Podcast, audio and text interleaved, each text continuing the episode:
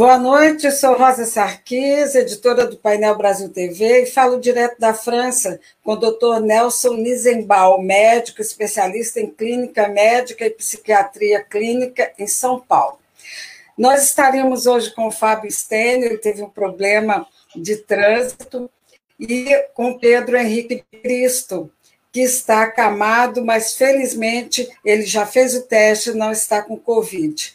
Então, a gente vive momentos muito, muito difíceis, né, doutor Nelson?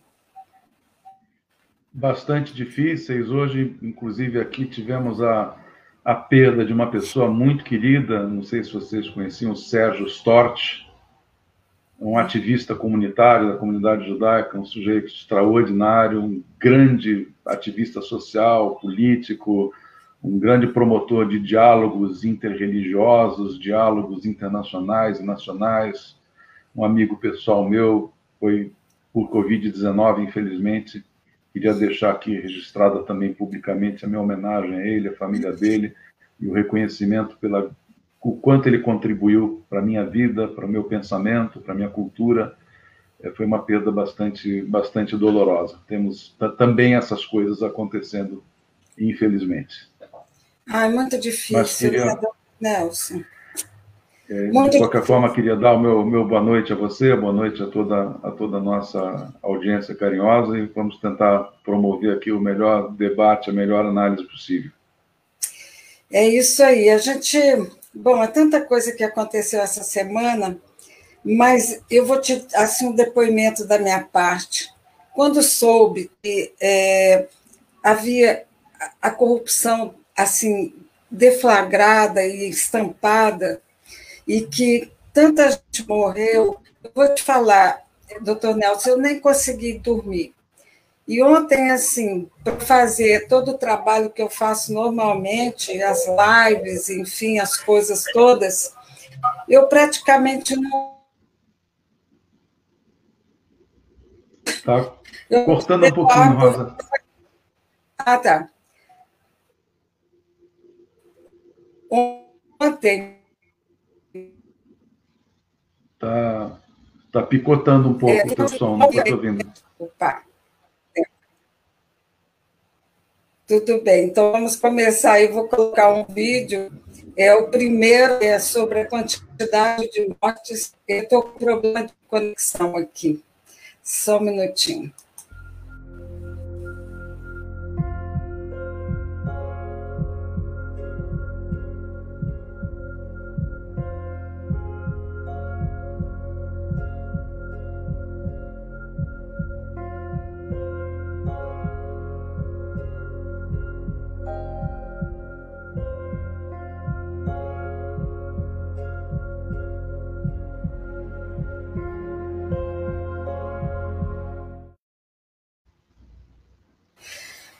É isso aí, é um negócio assim pavoroso.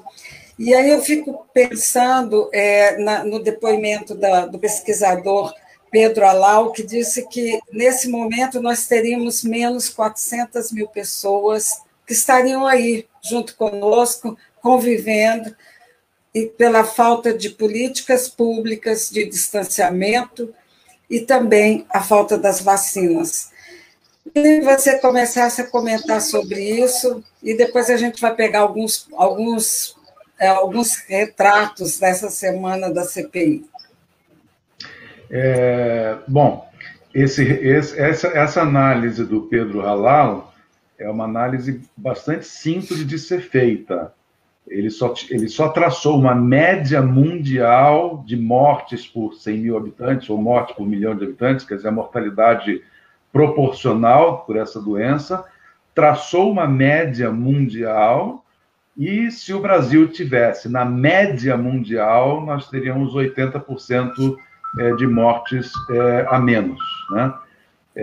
Isso nós estamos falando de média, quer dizer, se nós tivéssemos, se nós tivéssemos um manejo bom da pandemia, talvez nós tivéssemos ainda menos de vinte por cento dos mortos que temos, né?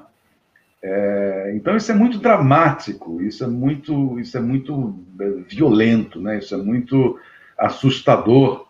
é muito decepcionante, muito entristecedor que a gente esteja nessa situação é, vergonhosa. É, acho que é a única coisa que a gente pode é, dizer. Mas como você falou há pouco sobre, sobre corrupção, é, eu queria, eu queria deixar é, já registrado aqui para a nossa audiência um ponto de vista que eu tenho sobre a questão da corrupção, que é um pouco diferenciado é, da percepção média que as pessoas têm. Eu acho que as pessoas confundem é, corrupção com gatunagem. E eu acho que são coisas completamente diferentes. Por quê? A gatunagem a gente resolve na forma da lei. A gente investiga, vai atrás do dinheiro, é, processa, criminaliza, apura, faz o devido processo legal, faz as pessoas pagarem o que devem, ou devolvendo é, o que roubaram e pagando as penas pelos crimes cometidos. Então, esse, esse, esse é um capítulo. A corrupção é quando você altera a estrutura do conhecimento, a estrutura do entendimento, a estrutura de uma instituição para manipular coisas ao seu favor, ao seu favor pessoal. Então, a, a, a corrupção, ela é infinitamente mais cara do que a gatunagem. Ela é muito cara. É, por exemplo, a Lava Jato foi uma operação corrupta. Nós sabemos o que isso custou ao Brasil em prejuízos econômicos, em prejuízos políticos, e que nos trouxe a essa quadra da história. Aquilo foi corrupção, ou seja, foi a manipulação do judiciário, a parcialização, a partidarização da justiça do Ministério Público, e isto é corrupção, no meu conceito. Gatunagem é outro assunto, e a gente resolve fácil, se tiver vontade é, de resolver. Então, é, os quinhentos e dezoito mil mortos que nós temos no Brasil hoje são resultados de pura corrupção. O que, que foi essa corrupção? Foi a negação da ciência, foi a promoção de uma antipolítica de saúde pública, foi a reversão completa de valores já há muito tempo consolidados em termos de estratégia de saúde pública. É, então, isto é corrupção, e é muito mais caro, mais violento e mais mortal do que qualquer comissãozinha que você leva numa obra, que, como eu já disse, é muito fácil apurar, basta você querer ir atrás do dinheiro, fazer as devidas apurações. É, então, esse é o meu conceito. Corrupção é uma coisa muito grave, muito mais grave do que, do que gatunagem, e eu espero que, como resultado dessa C P I, crie-se este tipo de entendimento a respeito da corrupção, para que nas, nas próximas eh, gerações, nos próximos eventos políticos que o brasileiro tiver que fazer escolhas democráticas, ele pense nisso eh, antes de escolher, e não transforme o debate político em debate policial, que é o que... que, é o que Que, que se fez desde dois mil e cinco, dois mil e seis, quando começou aquela farsa do Mensalão e aquela Foi. farsa de, de outros escândalos. O debate político virou debate policial. É, esse, a gente, esse foi o grande erro. Inclusive, essa foi a corrupção do debate que nos trouxe essa quadra. Se o debate tivesse ficado no debate político, no debate de valores, no debate de objetivos maiores, no debate de... De, de, e deixasse a questão policial na delegacia, é, a gente não estaria nessa quadra hoje. Então, eu espero que essa C P I traga um pouco dessa, dessa percepção, e eu também já vou adiantando que eu vou ficar extremamente frustrado se, eventualmente, o Bolsonaro cair por causa de gatunagem, por ter batido carteira. Isso vai ser muito decepcionante, porque os pecados dele são infinitamente mais graves do que bater carteira. É verdade, é verdade. Eu vou começar a colocar aqui alguns pedaços é, dessa semana, e o ponto assim, principal, que foi o, de, é, o depoimento dos irmãos Miranda. Eu vou começar pelo primeiro. Você... Vossa Excelência disse os nomes das pessoas que estavam lhe pressionando ao presidente da República, e quais foram esses nomes? Sim. Quais Alex Leal Marinho, sim. Coronel Pires, Roberto Ferreira Dias. Qual foi a reação do presidente da República ao ouvir seu relato? Que apresentar o, a Polícia Federal para investigar.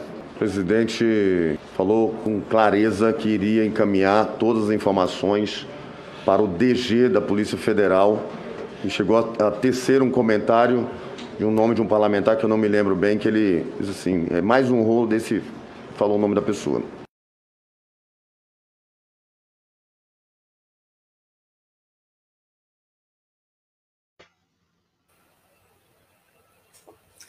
E aí o negócio foi esquentando, né?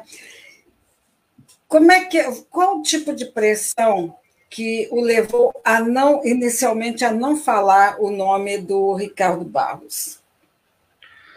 É, olha, eu acho que realmente ali foi uma questão é, de medo, né? De, de dar realmente nome aos bois, porque uma vez que ele nomeasse, ele sabia muito bem que a partir daquele momento ele seria alvo é, de, de de outras pressões ainda muito mais pesadas do que, aquele, do que aquelas que ele vinha é, recebendo. Ele sabe que lidar com essa, com essa quadrilha que é a família Bolsonaro e seus asseclas e acompanhantes é, é uma coisa que pode ser é, perigosa, no mínimo em termos políticos, em termos dele perder qualquer sustentação é, política e qualquer outra oportunidade de carreira, né?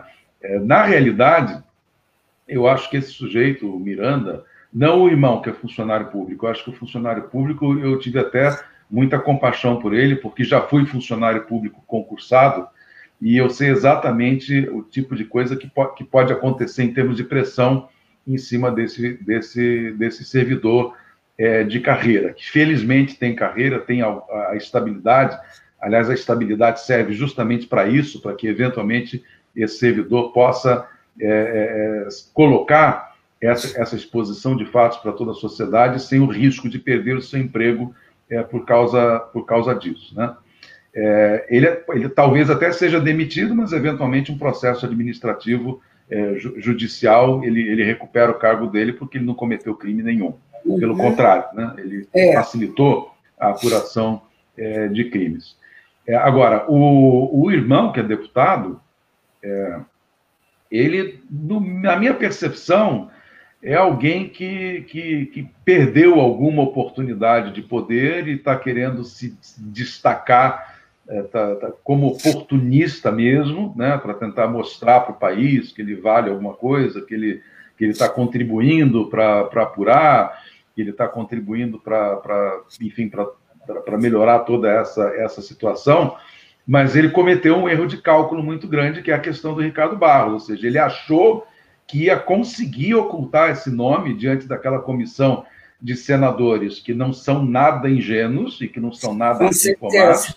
Aquilo foi se afunilando, afunilando, afunilando, até que ele foi tão espremido que teve que cuspir o nome, o nome Ricardo Barros, que era, que era um nome muito óbvio, né? Porque o Ricardo Barros foi, foi ministro da Saúde no governo de Michel Temer. Não precisa dizer mais nada, né? E depois ele é da trupe lá do Paraná, né, doutor Nelson? Eu, Aliás, eu... A, cidade de, a cidade de Maringá realmente tem uma safra incrível, né? Sérgio Moro, Lise Amaguchi, Álvaro Dias também? É, Álvaro Dias, né? É, Álvaro Dias, inclusive, Ricardo Barros, né? Realmente é uma cidade olha, pródiga, assim, né? O senador Álvaro Dias, ele, ele juntamente com aquele grupo lá, o, o Janene, né, também, eles, eles usurparam, na época, em torno de vinte e cinco milhões de dólares da prefeitura de, de Maringá. E ficou por isso mesmo. O cara nunca respondeu, e esse, esse grupeto aí é, um, é, é uma questão assim, é, ali é um nascedouro muito grande de corrupção. Agora, eu faço uma leitura um pouco diferente com relação ao, ao deputado e o irmão Ricardo. Eu penso que quando ele foi lá e falou com, com, com Bolsonaro, ele, ele tinha, de alguma forma, não sei se ia ganhar alguma coisa nem nada, mas houve a intenção de dizer, olha, está acontecendo isso. Tanto é que o irmão assinou é, aqueles papéis todos da confirmação. Enfim, e Quando ele viu que de março para cá a coisa não acontecia, e começou o irmão, a gente ficou sabendo que ele, ele recebeu uma, uma proposta de um milhão de dólares para deixar para lá a situação. O irmão não aceitou. E aí foram percebendo que a situação se agravava e que naquela, nesse contexto muita gente já morreu, né, assim, de várias formas. E eu acho que aí ele foi fazer um res, um, resguardou a vida do irmão. Eu imagino isso, e foi uma forma de colocar a público toda a situação para resguardar. Eu não sei se você concorda comigo, mas eu fiz muito essa análise, percebendo o que, como é que foi o andamento. Que ele faz negócios ou deixa de fazer, nesse momento eu acho que ele está resguardando a, a, a saúde do irmão, que estava sendo muito pressionado, porque é a única pessoa ali dentro do, do Ministério que faz todo o desembaraço da, das vacinas e de outros remédios também. Eu não sei o que, é que você acha, doutor Nelson. Olha, eu, eu, não, eu não sei se ele seria a única pessoa é, capaz de fazer é, a, def, a defesa do irmão, né? O irmão, por exemplo, poderia ter contratado um advogado para fazer essa defesa. É, ou poderia ter feito contato com algum outro político. É, eu, particularmente, é, se, se eu fosse o, o deputado irmão dele, eu acharia, eu acharia extremamente arriscado fazer o que ele fez. Eu, eu sugeriria que o, que o irmão se apresentasse é, com, com outro tipo de defesa, que não essa defesa familiar, porque é uma defesa, de qualquer forma, muito suspeita, né? Esse, esse deputado, ele, ele era bolsonarista raiz, era bolsonarista é. de Miami, né? É. Da, daqueles caras, o passado inclusive, dele... Inclusive, ele toca, né? É, Luiz Miranda, U S A. Usa, exatamente, né? No Twitter dele, U S A, né? Quer dizer, é. ele é um cara encrencado, e ele, ele é um cara que tem algumas dificuldades, assim, de... De, de, de traquejo, e eu acho, como eu falei, eu acho que ele cometeu alguns erros de cálculo. É, então, assim, claro que ele pode ter tido um instinto familiar de defender o, o irmão, né? É, mas, na minha avaliação, tanto ele como o irmão foram um pouco ingênuos de adotar essa estratégia de, de, de, de, de, de o irmão defender ele. Eu acho que o... o, o O rapaz lá deveria ter arrumado uma outra, uma outra pessoa e uma outra estratégia para defendê-lo. É, mas, por isso que eu falo, eu acho que há um certo oportunismo por parte do, do, do deputado Miranda em querer aparecer agora como um, um pseudo é, salvador da pátria, né? E, na realidade, ele ficou sem saída, né? Porque ele foi tentar levar o problema para o Bolsonaro, achando ingenuamente que o Bolsonaro ia se interessar em resolver aquilo, né? Foi muita ingenuidade dele, né? Da, da, dos dois lados. Acho que ele foi ingênuo com o Bolsonaro e depois foi ingênuo indo na C P I, achando que ele, que ele não ia espremer ele o suficiente até ele cuspir o nome do Ricardo Barros, né? Eu vou tocar essa hora em que cuspiu o nome do Ricardo Barros. Então, confirma, confirma então, que... Foi o, o Ricardo Barros que o presidente falou. Foi agradeço imensamente a Vossa Excelência. Essa C P I, a partir de eu agora... Eu não me sinto pressionado para falar. Eu queria ter de... dito desde o primeiro momento, mas é porque vocês não sabem o que eu vou passar. Por apontar um presidente da República que todo mundo defende como uma pessoa correta, honesta, que sabe que tem algo errado, ele sabe o nome, ele sabe quem é, ele não faz nada por medo do, da pressão que ele pode levar do outro lado... Pô, que presidente é esse que tem medo de pressão de, de quem está fazendo o errado? De quem dizia dinheiro? É um negócio bem complicado. Eu vou colocar aqui o desespero atual do, do, do Bolsonaro pelo xingamento. Só um minutinho, colocar para a gente poder analisar. O presidente da República, em mais um ataque a essa Comissão Parlamentar de Inquérito, é, proferiu impropérios, agora em um evento, se eu não me engano, em Curitiba. Causa espécie estranheza, senadora Simone, o presidente da República insistir nos ataques a essa comissão parlamentar de inquérito e cinco dias após os irmãos Miranda terem prestado depoimento a essa comissão parlamentar de inquérito, a essa C P I, ele não ter dito nada em relação a eles. O que essa comissão parlamentar de inquérito quer é saber do senhor presidente da República e saber do governo qual a responsabilidade que tem nesta fraude, por exemplo, de dois bilhões de reais em vacinas. O que essa C P I quer é assegurar vacina a todos os brasileiros, vacinas essas que foram omitidas pelo presidente da República, e vacinas sem superfaturamento e sem esquema. Eu só, em nome da C P I, considerei importante, mais uma vez, e acho lamentável, mas eu considerei importante, mais uma vez, responder às agressões gratuitas do senhor presidente. O senhor presidente deveria se inspirar, já que a gente citou tanto a Bíblia hoje, aqui, no versículo que ele mais aprecia e mais cita. Conhecereis a verdade e a verdade vos libertará. E a verdade libertará. vos libertará. Muito bem lembrado, senador Randolfo. Meu Deus, que loucura. Como é que você, enquanto médico, é, avalia a postura do Bolsonaro hoje e da, da trupe dele, os filhos e tudo? Olha, é, do ponto de... Vou falar do ponto de vista médico, né? Uhum. Como alguém que pratica psiquiatria clínica. Aquela família é uma família extremamente disfuncional, e eu realmente acredito que naquela família existe um, um traço genético que é, deixa eles muito expostos ao risco de se tornarem sociopatas, né? Que são, né? É, eu acho que ali o, o, mais, o mais perturbadinho é o Carlos, que é o vereador no, no Rio. Ele, ele realmente tem, é, tem, tem... é o mais transtornado... É, do, do, do, dos cinco ali, né, contando os quatro filhos dele, inclusive aquele mais jovem. Mas é, quando a gente analisa os discursos e a gente analisa os comportamentos, a gente vê uma uniformidade de, de, de, de valores, de avaliações e de comportamentos entre, entre os cinco. É, é uma uniformidade tão grande que me faz realmente acreditar que é, uma coisa, que é um traço genético, né? A gente sabe que existem é, condições genéticas raras que condicionam os indivíduos a determinados comportamentos ou determinada falta de determinados comportamentos, né? Então, eu acho que existe realmente uma coisa, uma coisa genética ali de muito grave.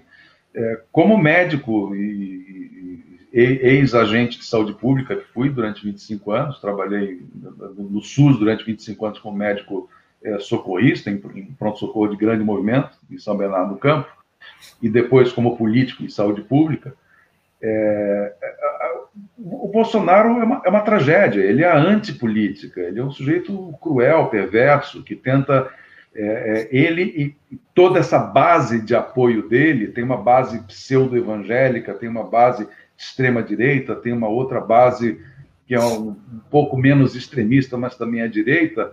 É, é uma base é, sem cultura, é uma base que quer questionar a ciência, é uma base que quer promover o caos, enfim, nesse caldeirão tem de tudo, né? Tudo para desestabilizar a democracia. Existe, existe ali um grande conluio para desestabilizar a democracia, e a técnica que eles usam para fazer isso é o que a gente chama de discurso disruptivo.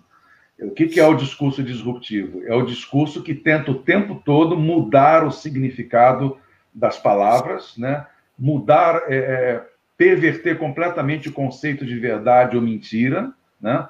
É, é, criar narrativas é, paranoicas e paranoides, é, criar é, narrativas de terra plana e de cloroquina, e insistir nesses discursos de modo a plan- tentar plantar na população um entendimento da realidade completamente diverso daquele é, que, o, que o nosso sistema democrático, a nossa Constituição é, pretende.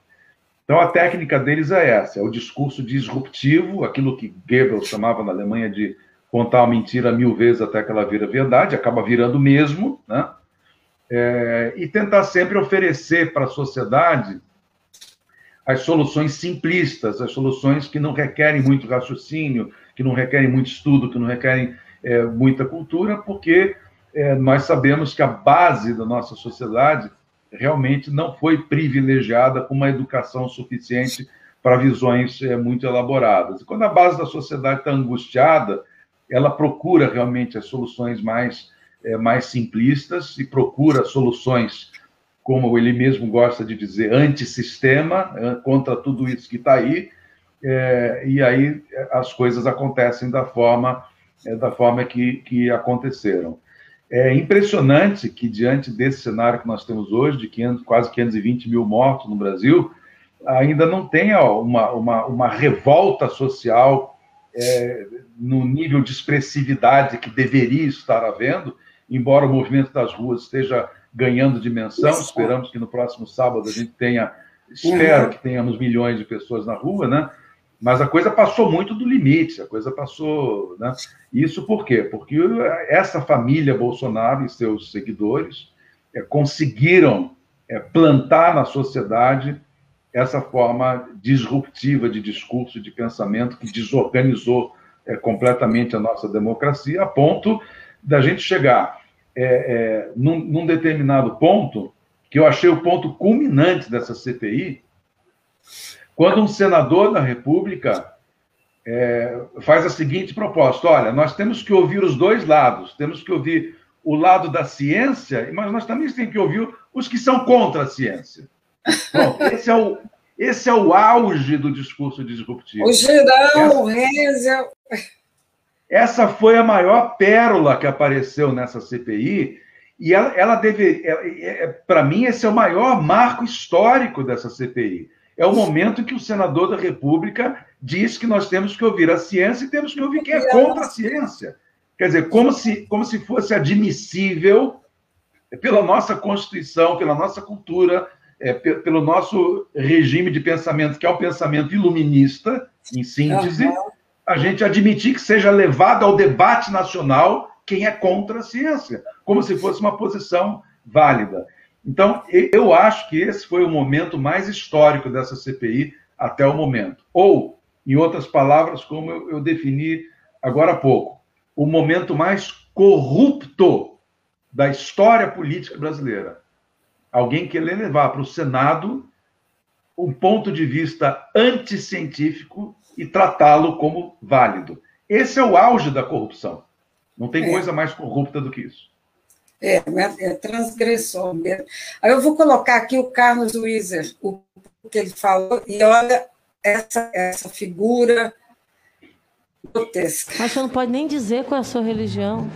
Eu gostaria de sugerir a todos que tenham interesse conhecer um pouco mais da obra humanitária que eu realizei em Roraima. Uma questão de ordem, senhor presidente. Não, eu queria só... Senhor presidente. Só falta fazer propaganda. Uma questão de ordem, senhor presidente. Não vai vender livro aqui, não. Se o, se o depoente... Não vai vender livro aqui, não. Se o depoente não se dispõe a falar, ele não tem direito a fazer proselitismo, autopropaganda, autopromoção, porque isso é um escárnio, um desrespeito a esta comissão. É um canalha, não é? Eu, eu não teria outra disse, palavra para essa criatura. Você disse canalha? É. Ele melhorou tanto? Opa! Como é que você o denominaria? Eu não tenho dicionário para isso. Nossa Senhora! Eu não tenho. É, é, o, o, o, o, talvez a maior obra... É, vamos dizer assim, literária desse governo, é que eles esgotaram o dicionário. Nós não temos palavras para definir o que esses caras são capazes de fazer. Não tem, não tem. Né? Então, eu não sei. Canalha para ele, para mim, é um elogio. Né? Ele tem que melhorar muito para se tornar um canalha. Que horror. Agora, olha aqui o, o encontro dele com o Cristiano Davati, que eu consegui hoje na internet. Olha aqui. O que, que ocorre? A gente entrou. E a projeção que eu achava na época, que graças a Deus foi errada, que em sete anos isso seria precificado, que seria descoberto, e que a gente, eu estimava que valeria quinhentos milhões de dólares em sete anos. Né? Aí muita coisa aconteceu nesse período. Muita coisa aconteceu. O que, que a gente fez? A gente comprou o clube, conseguiu colocar ele na M L S. Colocar ele na M L S significava dizer... Tinham vinte sócios da M L S, vinte donos da M L S, que os donos dos clubes são os donos da M L S. Significava dizer que eu tinha que chegar lá, naquele board de vinte caras, só Imagina, com certeza o, o Carlos Wizard está envolvido nessa, nessa maracutaia da, da vacina, e, e ele, bom, ele ficou, ficou calado. Quer dizer, é uma coisa assim inconcebível. E aí, cada vez, ele dizia que, não, que, que tinha o direito de, de, não, de não falar nada. De... Não, gente, ontem foi assim, uma coisa terrível, uma coisa indecente, e assim, a frieza, a frieza de tanta gente morrendo e tantos outros que a gente sabe que vai morrer. É dramático. E as pessoas estão assim, sem, sem pensar. Por exemplo, assim, Portugal, doutor Nelson, vai entrar agora na quarta onda e vai começar o confinamento. Então, se achava que a coisa tinha sido resolvida. A gente tem que pensar que não existe segunda dose para a população mundial.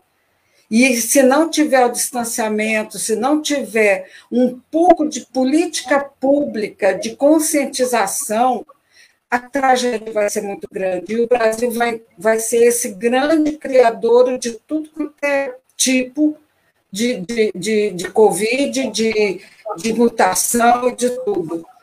Eu, eu assim, estou horrorizada, horrorizada. A gente pensava é, e, que, que pudesse... E, e outra coisa, Rosa, eu, eu, tenho um, eu, eu analiso isso sobre, sobre um outro ponto de vista. Eu, há muito tempo, que eu identifiquei no Bolsonaro e na família dele inclinações eh, nazistas ou nazistoides, se alguém, se alguém preferir. É, e quando a gente volta para entender o que aconteceu na Alemanha na década de trinta, é, uma das doutrinas nazistas era a doutrina higienista, ou seja, que o Estado deveria se livrar simplesmente das pessoas que representassem um peso para o Estado.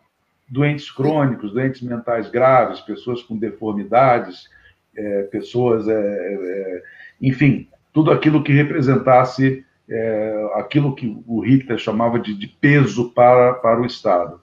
Se a gente for fazer uma análise do que, do, do, do, que, do que essa doença representava lá atrás, antes dela entrar no Brasil, lá para fevereiro, quando os dados da China já estavam bem disponíveis, o que, que a gente sabia?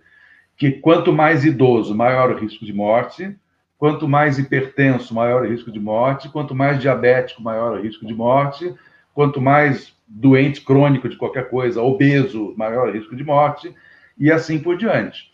Ou seja, é tudo aquilo é, que o Bolsonaro queria para, entre aspas, aliviar o, o que ele chama, o que ele acha de peso do Estado. Qual é o, o grande peso do Estado aqui no Brasil, que os neoliberais gostam de acusar? Os aposentados.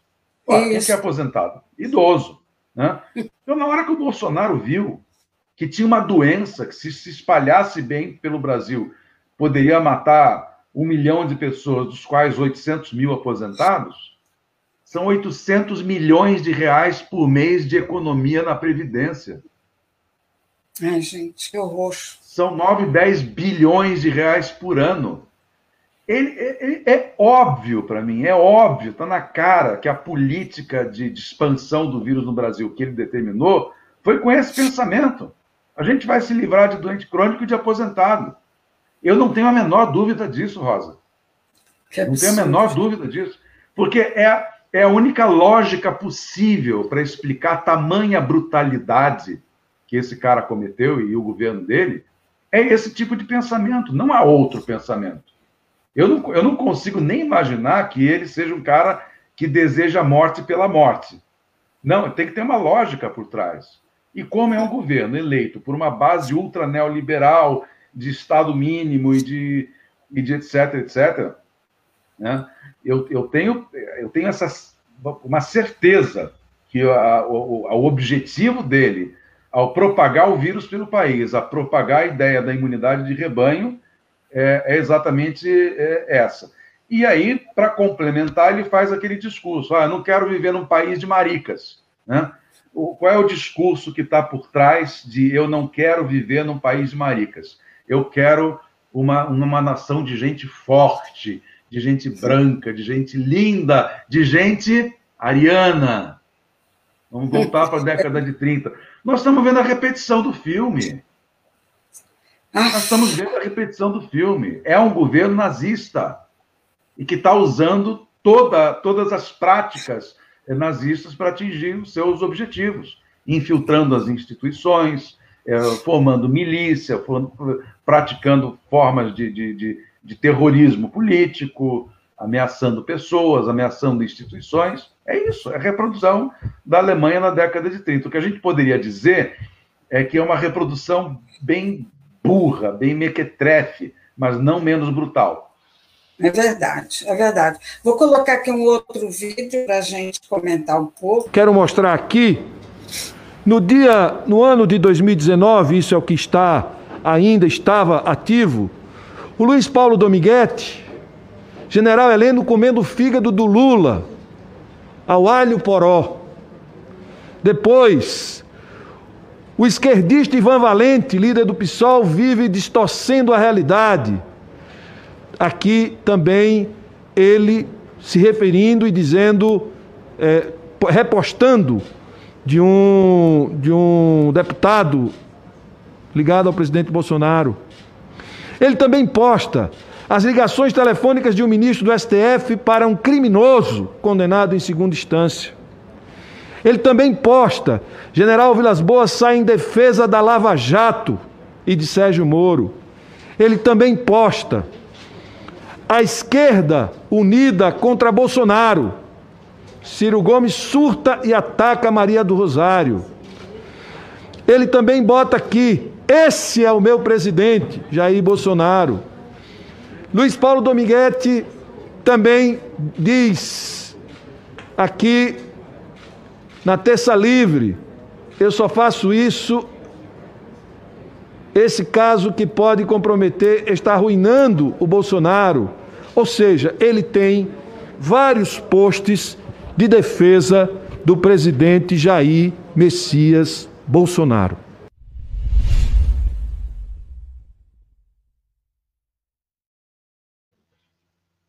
Eu achei importante colocar, porque aí fica tão claro que hoje foi uma armação, que se criou uma condição para que o Bolsonaro jogasse a culpa em cima de outros, como ele faz sempre, ele nunca tem culpa de nada.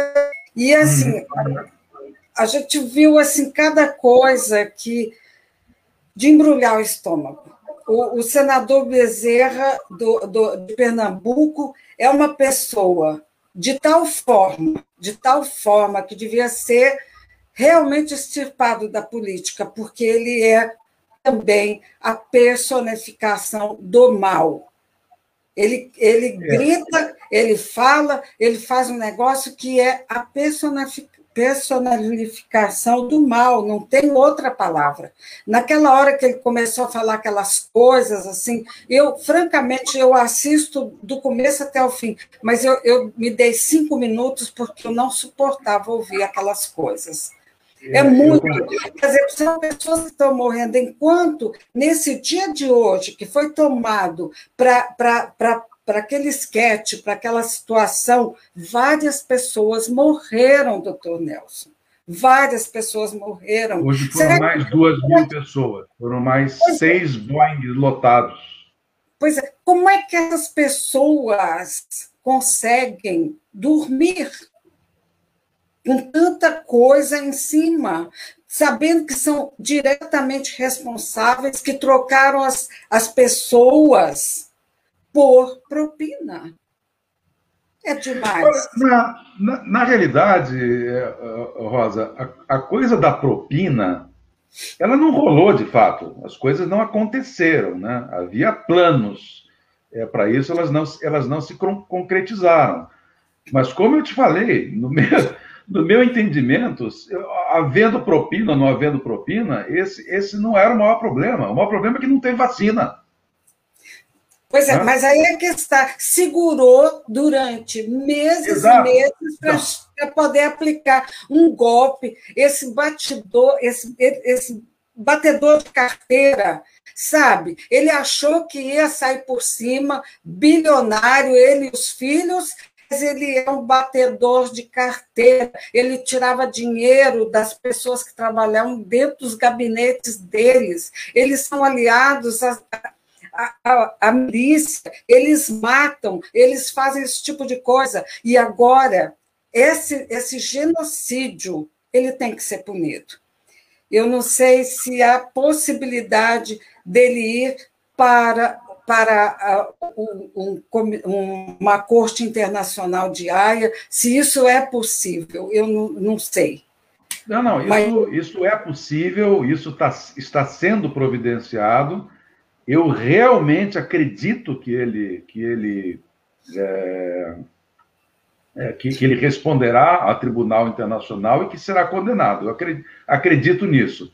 É, e algumas pessoas, Rosa, questionam muito a C P I, né? Que, dizendo que não serve para nada, que não vai dar em nada, que vai dar em... que, que vai ser...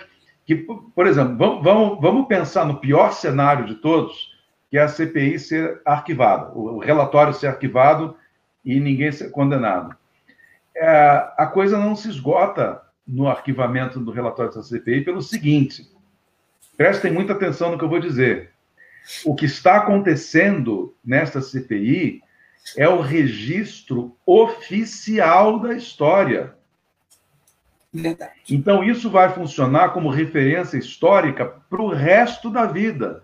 Não vai ser a narrativa da Globo, nem da Veja, nem da Folha, nem da Record, nem da S B T, nem da Bandeirantes, nem do D C M, de nenhum jornal. A narrativa oficial, registrada, filmada, gravada, escrita, é o relatório da C P I. E é tudo que está acontecendo aqui agora. Então, essa C P I, ela é da máxima importância. Ah, mas se não dá em nada. Não, não tem como não dar em já nada. Deu, já deu. Já deu. Já deu. Já Nós deu. Estamos conhecendo agora, oficialmente, o registro oficial de tudo aquilo que a gente já sabia. Só que tu, o que eu sei não tem o selo oficial. O que está acontecendo na C P I é oficial, é definitivo, é inquestionável. Ninguém vai poder dizer que não existiu.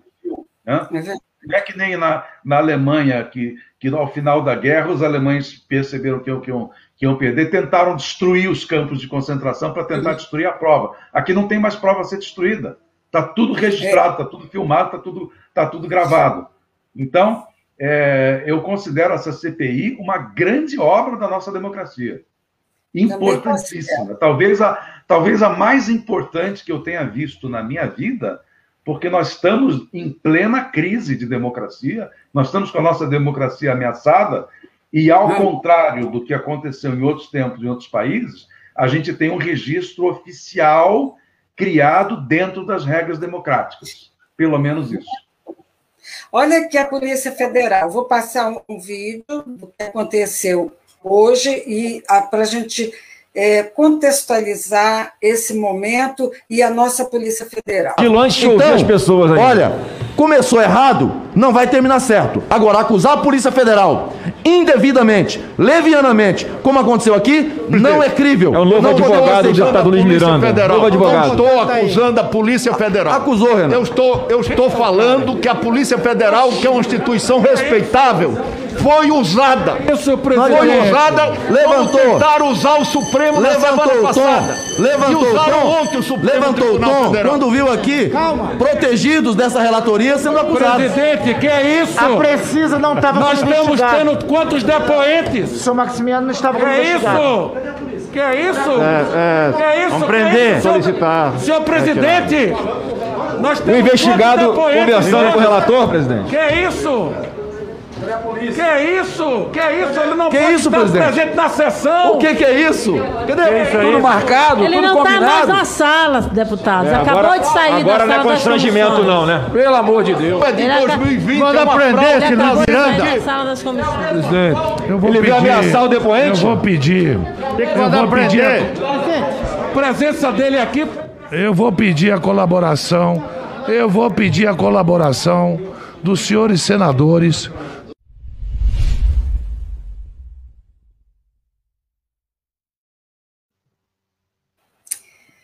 É, insegurança total, né? Ainda bem que... Rosa, na realidade, eu, eu, eu, eu, eu passei um pouco batido por esse trecho específico, hoje eu não consegui ver, eu, eu, não, eu não entendi exatamente o que, o que se tratava aquele diálogo sobre a Polícia Federal entre o Renan Calheiros e o, e o Marcos porque, Valério. É porque foi o seguinte, é, o, o,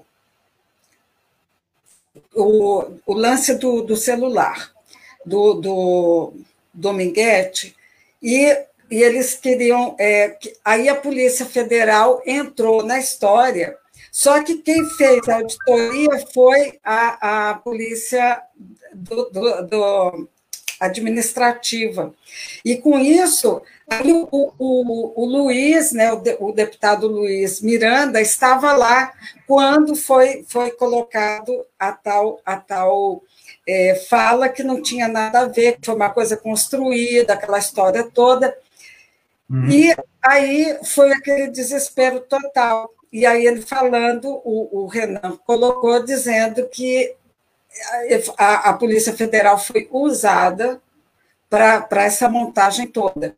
Então, um negócio assim, pavoroso. E eu vou colocar mais um vídeo aqui que eu acho que vai dar para entender um pouco melhor. Qual é a natureza do seu relacionamento com a Davati, por favor? A natureza que eu tenho com a Davati é com o diretor, o C E O do Brasil, Cristiano, né, que é de intermediação, é apresentação de negócios, parceiros comerciais, né? Então, assim, não só no público, como no privado também.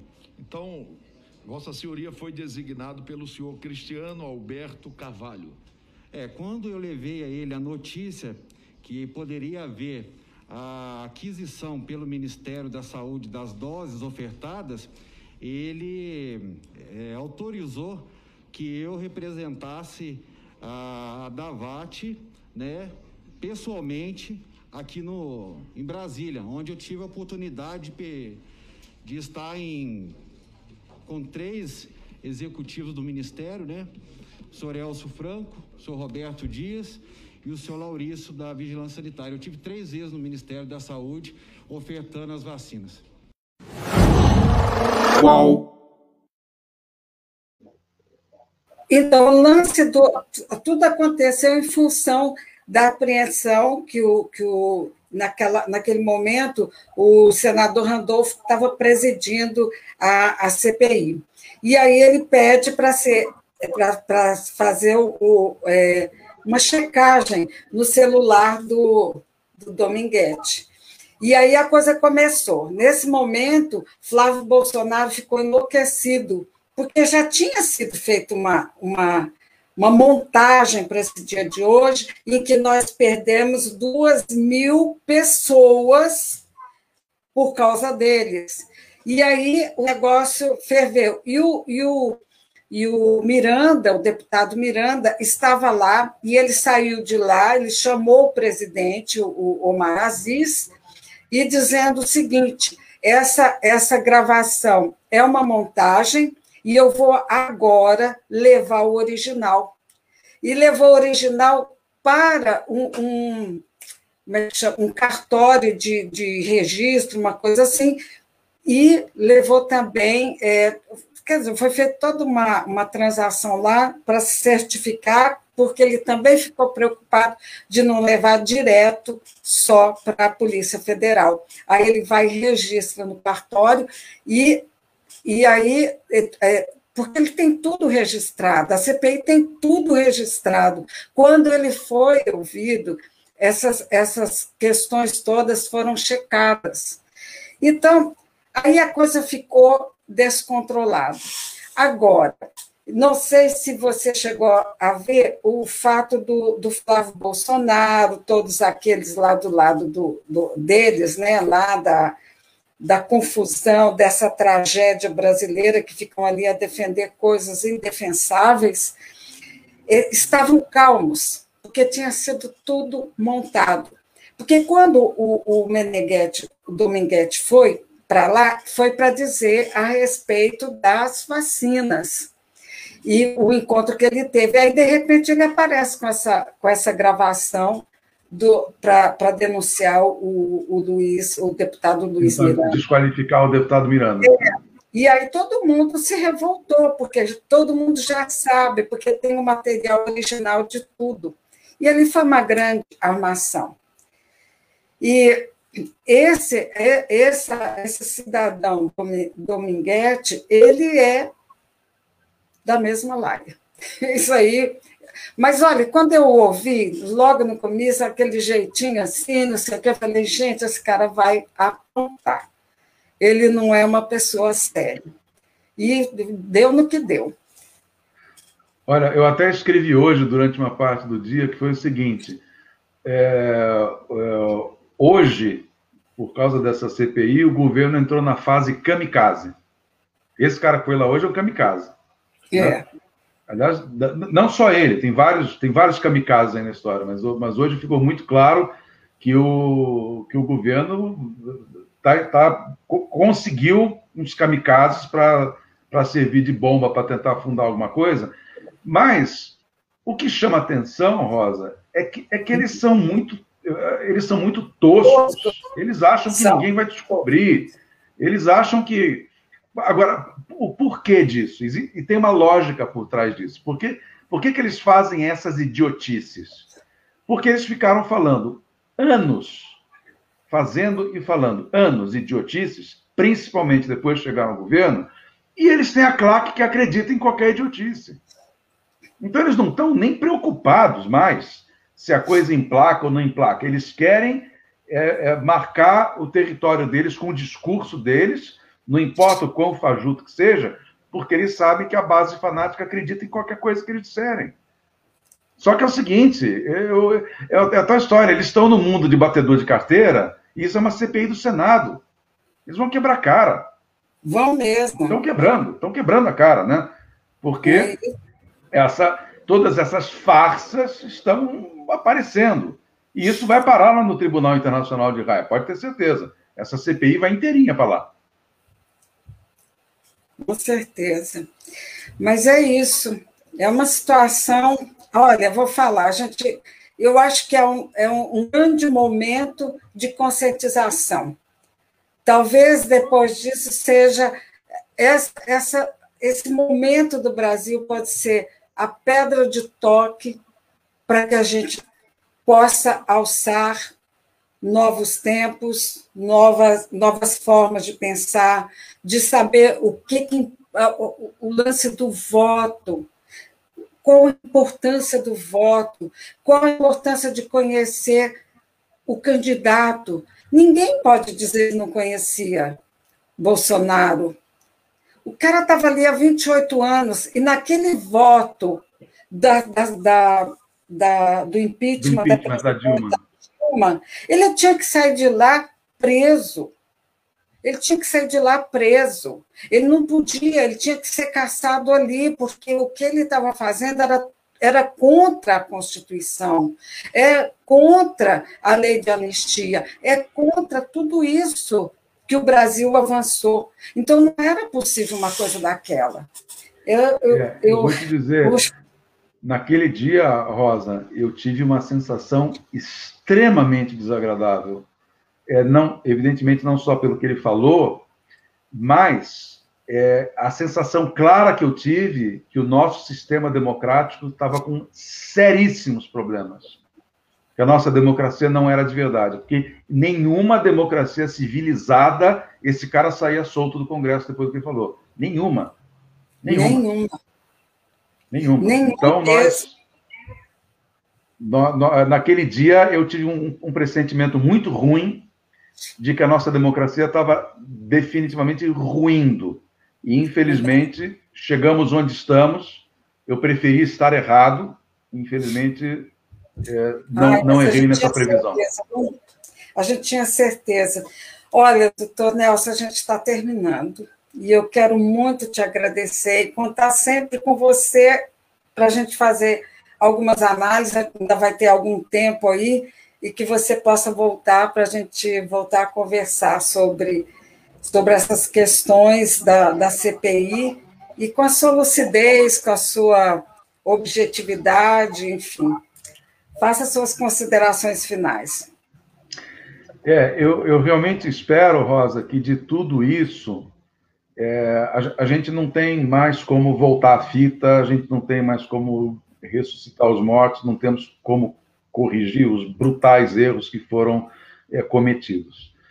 Eu realmente espero, já espero, desejo do fundo do meu coração que as pessoas do nosso país, e eventualmente de outros, aprendam as lições com a...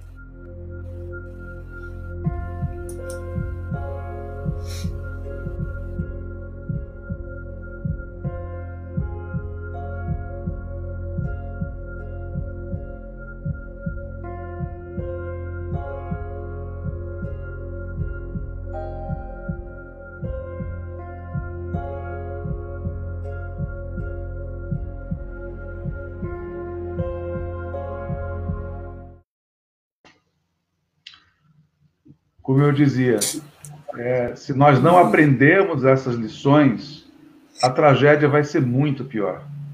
Aí vai ser uma tragédia tripla, quádrupla, que pelo menos o país aprenda essas lições, que pelo menos consigamos pensar melhor nas próximas eleições, e não só para presidente, prefeito e governador, principalmente para deputados federais, porque esse presidente ele só está no poder porque tem trezentos e cinquenta cúmplices do genocídio eleitos, não caíram lá de paraquedas. É verdade. É? Ah, você tem razão.